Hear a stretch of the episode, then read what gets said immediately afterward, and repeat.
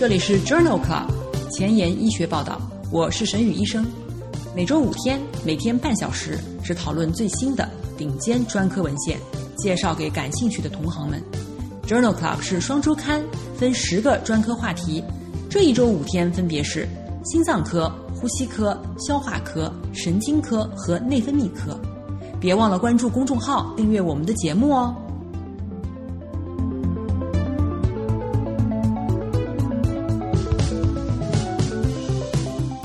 头条：一，FDA 批准降钙素基因相关肽抗体用于预防偏头痛和丛集性头痛的发作。二，JAMA Neurology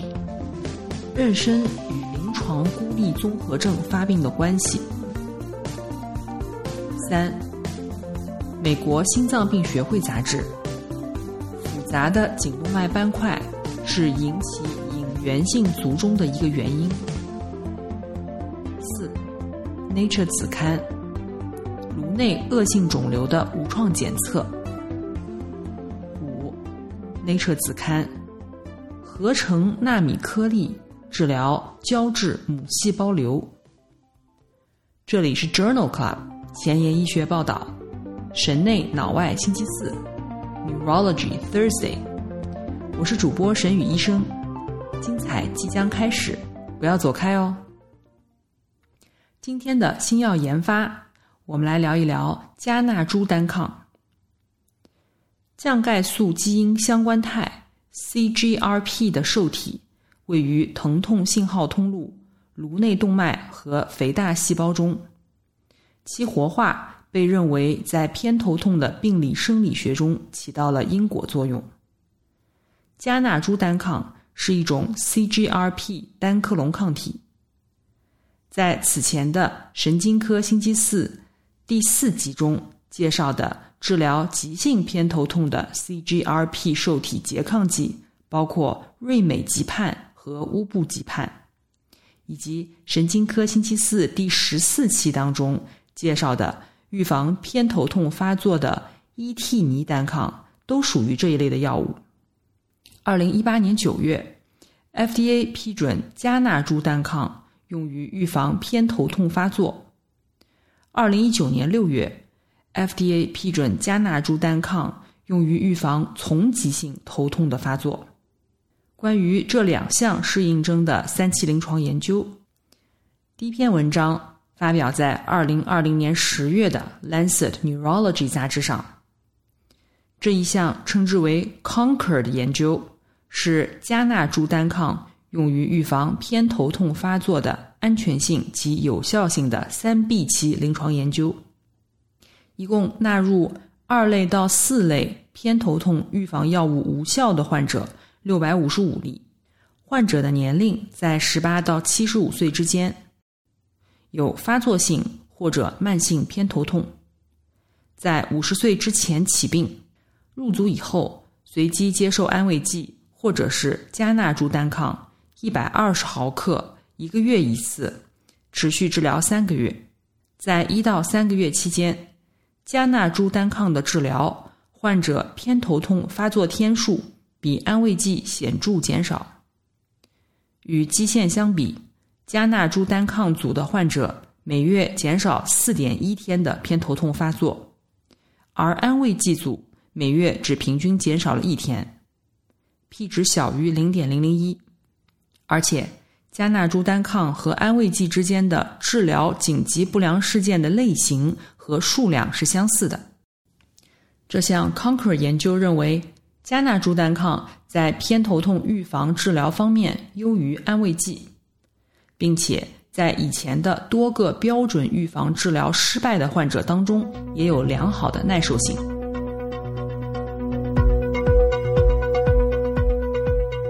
关于加纳珠单抗预防发作性丛集性头痛的临床研究，发表在二零一九年七月的《新英格兰医学杂志》上。发作性丛集性头痛是一种神经功能障碍，特点是每天发作的头痛，持续数周或者是数月。共招募患者一百零六人，随机分配接受加纳珠单抗三百毫克或者是安慰剂治疗。基线时，每周从急性发作头痛的平均发作次数，在加纳珠单抗组为十七点八次，安慰剂组为十七点三次。在第一到第三周当中，加纳珠单抗组每周平均减少发作八点七次，安慰剂组为五点二次。在第三周，头痛频率降低大于百分之五十的患者，加纳珠单抗组为百分之七十一，安慰剂组为百分之五十三。除了加纳珠单抗组有百分之八的患者有注射部位的疼痛以外，不良事件发生率在组间没有实质性的差异。这项临床研究认为，与安慰剂相比，在首次注射后的一到三周内。加纳珠单抗三百毫克皮下注射，降低了偶发性丛集性头痛的发作频率。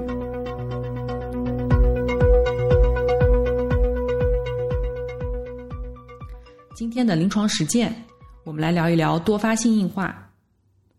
多发性硬化 （MS） 是以中枢神经系统白质炎性脱髓鞘病变为主要特点的自身免疫病。本病最常累及的部位为脑室周围白质、视神经、脊髓、脑干和小脑。主要的临床特点为中枢神经系统白质散在分布的多病灶与病程中呈现的缓解、复发症状和体征在空间多发性和病程的时间多发性。多发性硬化主要的模式和病程。可以分为以下几种亚类：临床孤立综合症 （CIS）、复发缓解型多发性硬化、继发进展型多发性硬化和原发进展型多发性硬化。在二零二零年十二月份的《JAMA Neurology》杂志上，发表了一篇前瞻性队列研究，讨论了妊娠与临床孤立综合症发病的关系。多发性硬化症常诊断于育龄期的女性，但是妊娠是否能够延迟脱髓鞘或者是临床孤立综合征的首次发作尚无共识。研究的目的是探讨妊娠与临床孤立综合症发病时间的关系。这是一项国际多中心前瞻性研究，一共纳入了两千五百五十七名女性。首次发病年龄平均为三十一岁，发病前有百分之四十六的患者至少怀孕过一次，百分之四十三的患者至少分娩一次。首次怀孕的平均年龄为二十三点三岁，首次分娩的平均年龄为二十三点八岁。与从未怀孕过的女性相比，有过怀孕和分娩经历的女性。发生临床孤立综合症的时间较晚，延迟三点三年，与从未分娩过的女性相比，分娩过的女性发病年龄也比较晚，延迟了三点四年。怀孕的次数与发病延迟没有关系。这项前瞻性队列研究认为，发病前怀孕和分娩与临床孤立综合征发病时间之间是存在关联的。但与次数无关，需要进一步的研究来帮助解释怀孕与多发性硬化症发病之间的关联的机制。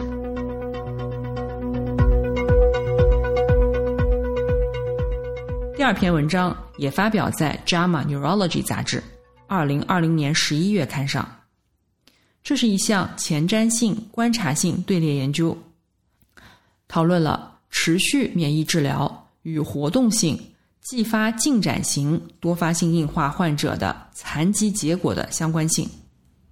这项观察性的队列研究招募了五万三千例多发性硬化的患者，其中约五千例是继发进展型。在一千六百例符合条件的患者当中，女性占百分之六十八，发病时的平均年龄为三十三岁。一共有百分之四十的患者在继发进展性多发性硬化期间经历了叠加性复发。早期治疗方案与残疾累计发生率无关。继发进展期的高复发率与轮椅依赖的残疾风险增加有关，p 值等于零点零零九。在继发进展性多发性硬化期间经历反复复发的患者当中，抑制疾病进展的治疗与残疾进展率的降低和轮椅依赖风险降低显著相关。这项前瞻性观察性队列研究认为，在继发进展性多发性硬化的患者当中，残疾进展率与早期病程和治疗方案无关，但是与疾病复发相关。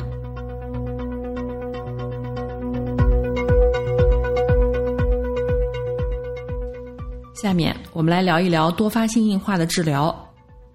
多发性硬化的治疗主要的目的是抑制炎性脱髓鞘病变的进展，防止急性期病变恶化以及缓解期复发。晚期采取对症和支持疗法，减轻神经功能障碍带来的痛苦。疾病修正治疗，也就是 DMT，主要包括抗整合素阿尔法四单抗，比如纳他珠单抗。抗 CD 二十单抗，比如奥瑞珠单抗、奥法木单抗、利妥昔单抗；还有抗 CD 五十二单抗，如阿伦单抗。干扰素包括干扰素贝塔一 A 和干扰素贝塔一 B。富马酸类药物包括富马酸二甲酯、富马酸单甲酯。鞘氨醇调节剂，比如芬戈莫德。西尼莫德和奥扎莫德，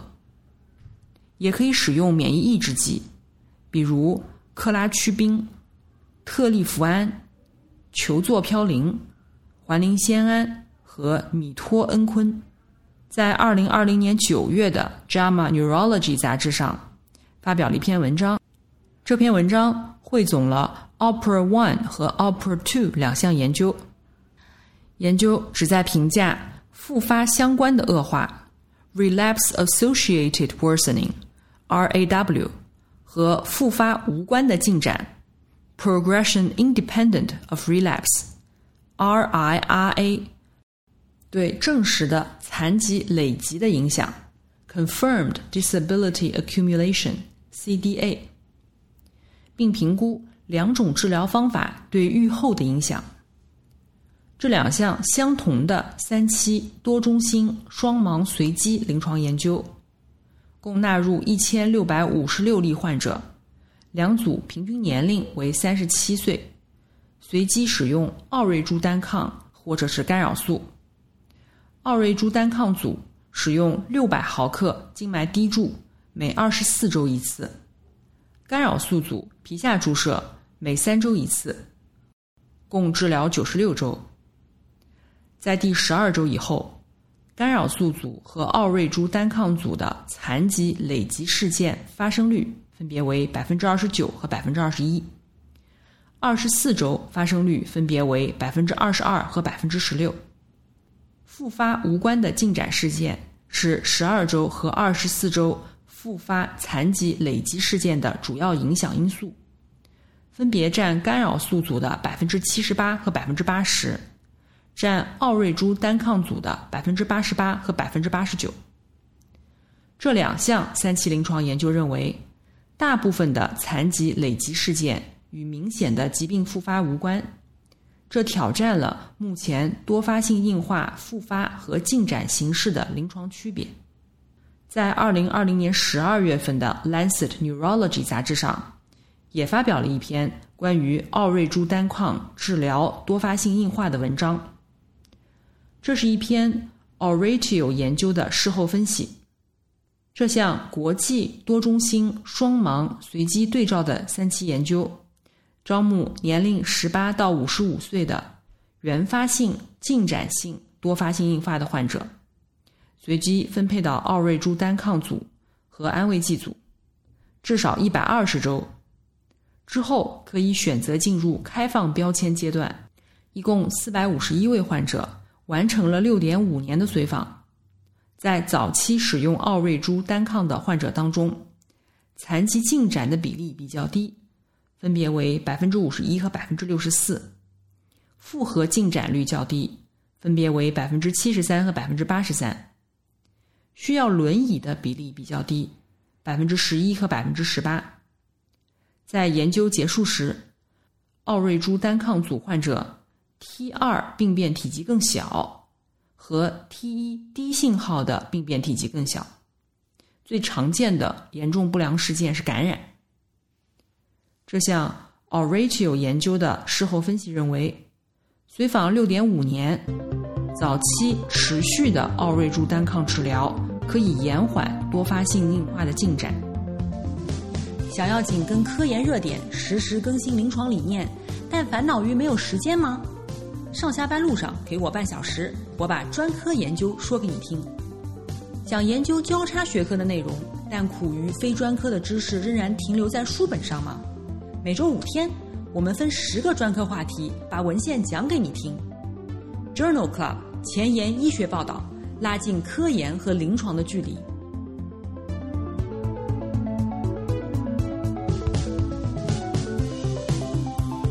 今天临床实践的第二部分。我们来聊一聊颈动脉斑块。颈动脉粥样硬化斑块最常累及颈内动脉起始部和颈总动脉叉。斑块进展过程当中可以出现栓塞、血栓形成，或者是影响血流动力学，进而引起缺血性脑卒中，或者是短暂性的脑缺血发作 （TIA）。治疗方式包括内科治疗。颈动脉内膜切除术和颈动脉支架植入术，在二零二零年十一月份的美国心脏病学会杂志上，发表了一篇 Capias 研究，讨论了复杂的颈动脉斑块是引起隐源性卒中的一个原因。缺血性卒中的潜在病因有百分之三十仍不清楚。这项研究讨论了复杂的。非狭窄性颈动脉斑块在隐源性卒中中的因果作用。这是一项前瞻性队列研究，招募了四十九岁以上急性缺血性脑卒中的患者。在二百三十九名被纳入的患者当中，一百九十六名患者有隐源性卒中、心源性脑栓塞、小血管卒中或者大血管卒中。隐源性卒中的患者并发复杂性颈动脉斑块的几率，同侧显著的高于对侧，分别为百分之三十一和百分之十二。同侧并发颈动脉斑块的患病率，隐源性卒中显著高于心源性脑栓塞或者是小血管脑卒中，分别为百分之三十一和百分之十五。而且同侧并发颈动脉斑块患病率。隐源性脑卒中显著低于大血管脑卒中，分别为百分之三十一和百分之六十八。隐源性脑卒中患者的同侧颈动脉斑块富含脂质和或坏死核心的几率，明显的高于心源性脑卒中或者是小血管卒中，p 值小于零点零五。这项 Capias 研究认为，复杂的非狭窄性颈动脉斑块。可能是一个被低估了的卒中原因。在二零二零年十二月份的《Stroke》杂志上，发表了一篇题为《隐源性卒中高分辨率成像检测和定量症状性动脉硬化斑块的关系》。高分辨率血管壁成像也称为 HRVWI。是诊断常规影像学未检出的颅内血管病变的有效工具。研究假设，七 T 高分辨率血管壁成像可以用于检测被误诊为隐源性卒中患者的脑内动脉粥样硬化斑块的存在。研究旨在评价斑块垂体柄对比度增强率，也就是 CR，是否可以用于诊断斑块。研究一共分析了三百四十四例隐源性卒中患者三十八例接受了高分辨率血管壁成像检查，在三百七十四个动脉段中，一共发现了一百五十三个颅内血管斑块。与非犯罪斑块相比，犯罪斑块具有更高的 C2 和同心圆样的结构，p 值小于等于零点零零一。将 C2 大于等于五十三作为切点，诊断犯罪斑块的敏感性为百分之七十八，阴性预测价值为百分之九十。C2 大于等于五十三，狭窄大于等于百分之五十，以及同心圆样的形状。是犯罪斑块的独立预测因素，因此作者认为，七 T 高分辨率血管壁成像可以在怀疑有潜在血管病变的隐源性卒中的患者中，鉴别潜在颅内动脉粥样硬化性疾病。犯罪斑块具有以下的特征：C 二大于等于五十三，狭窄严重，而且有同心圆样的形态。在二零二零年十二月份的《JAMA Neurology》杂志上，发表了一篇荟萃分析，讨论了无症状颈动脉狭窄的患者高危斑块的患病率以及卒中风险。目前，关于无症状颈动脉狭窄的治疗仍存争议。研究的目的是对于高风险斑块的患病率和同侧缺血性脑血管事件的。相关年发生率提供准确的估计，提供以风险为导向的血运重建的相关性和可行性。研究一共包括了六十四项实验，纳入两万名受试者的数据，患者年龄在二十九到九十五岁之间，男性占百分之四十五到百分之八十七。在所有患者当中，高危斑块合并患病率为百分之二十六。最常见的高危斑块的特征是新生血管化百分之四十三，回声百分之四十二，富含脂质和或坏死核心百分之三十六，同侧缺血性脑血管事件的总发生率为三点二每一百人年。高危斑块患者发生同侧缺血性脑血管事件的发生率较高。为四点三每一百人年，没有高危斑块的患者仅为一点二每一百人年，风险比达三点零。在严重狭窄的亚组当中，同侧缺血性脑血管事件的发生率为三点七每一百人年，高危斑块更高，为七点三每一百人年，没有高危斑块仅一点七每一百人年。风险比为三点二。这项荟萃分析认为，高危斑块在无症状颈动脉狭窄的患者当中十分常见，其发生同侧缺血性脑血管事件的相关风险显著升高。无症状颈动脉狭窄的常规评估有助于改善危险分层和优化治疗。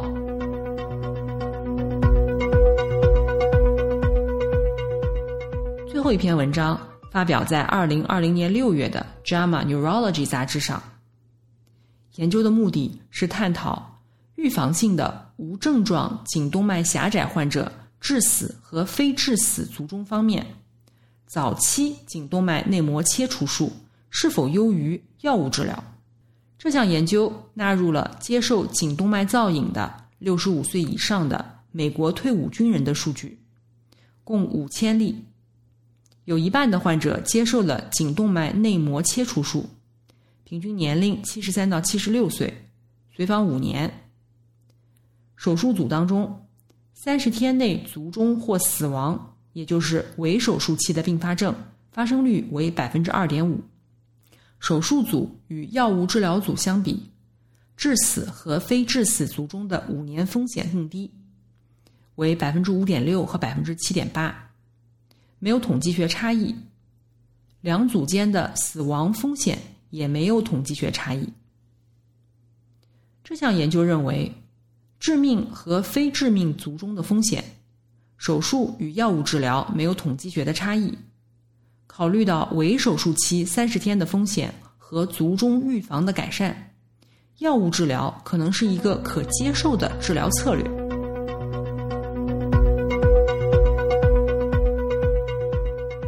今天的前沿医学，我们来分享两篇关于颅内恶性肿瘤的文章。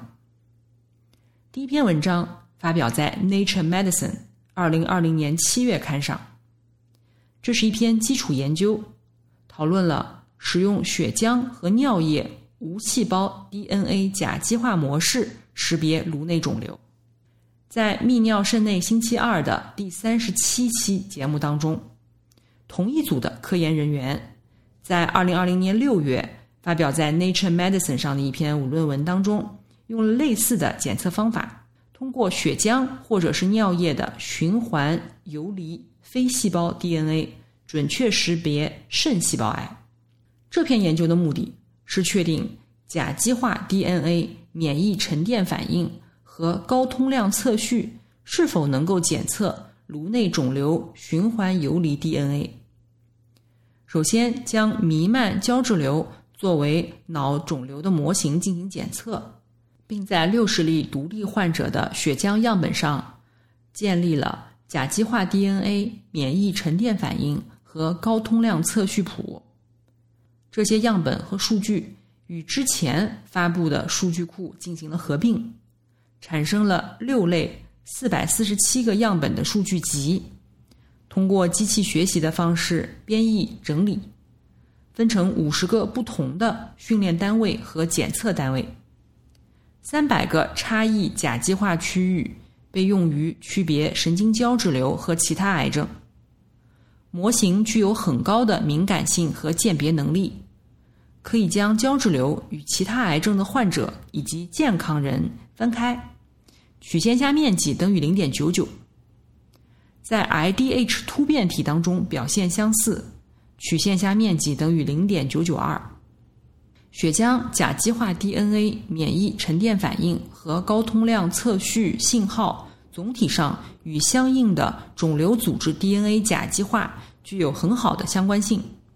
对另外一百六十一个样本也进行了分析，其中包括。孤立性脑外肿瘤，比如脑膜瘤、血管外皮细胞瘤，以及脑内肿瘤，比如低级别胶质神经元瘤、IDH 突变型胶质瘤、IDH 衍生型胶质瘤和癌症脑转移。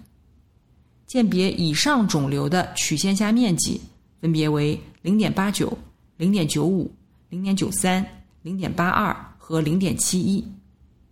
甲基化 DNA 免疫沉淀反应和高通量测序，不仅可以检测无细胞 DNA，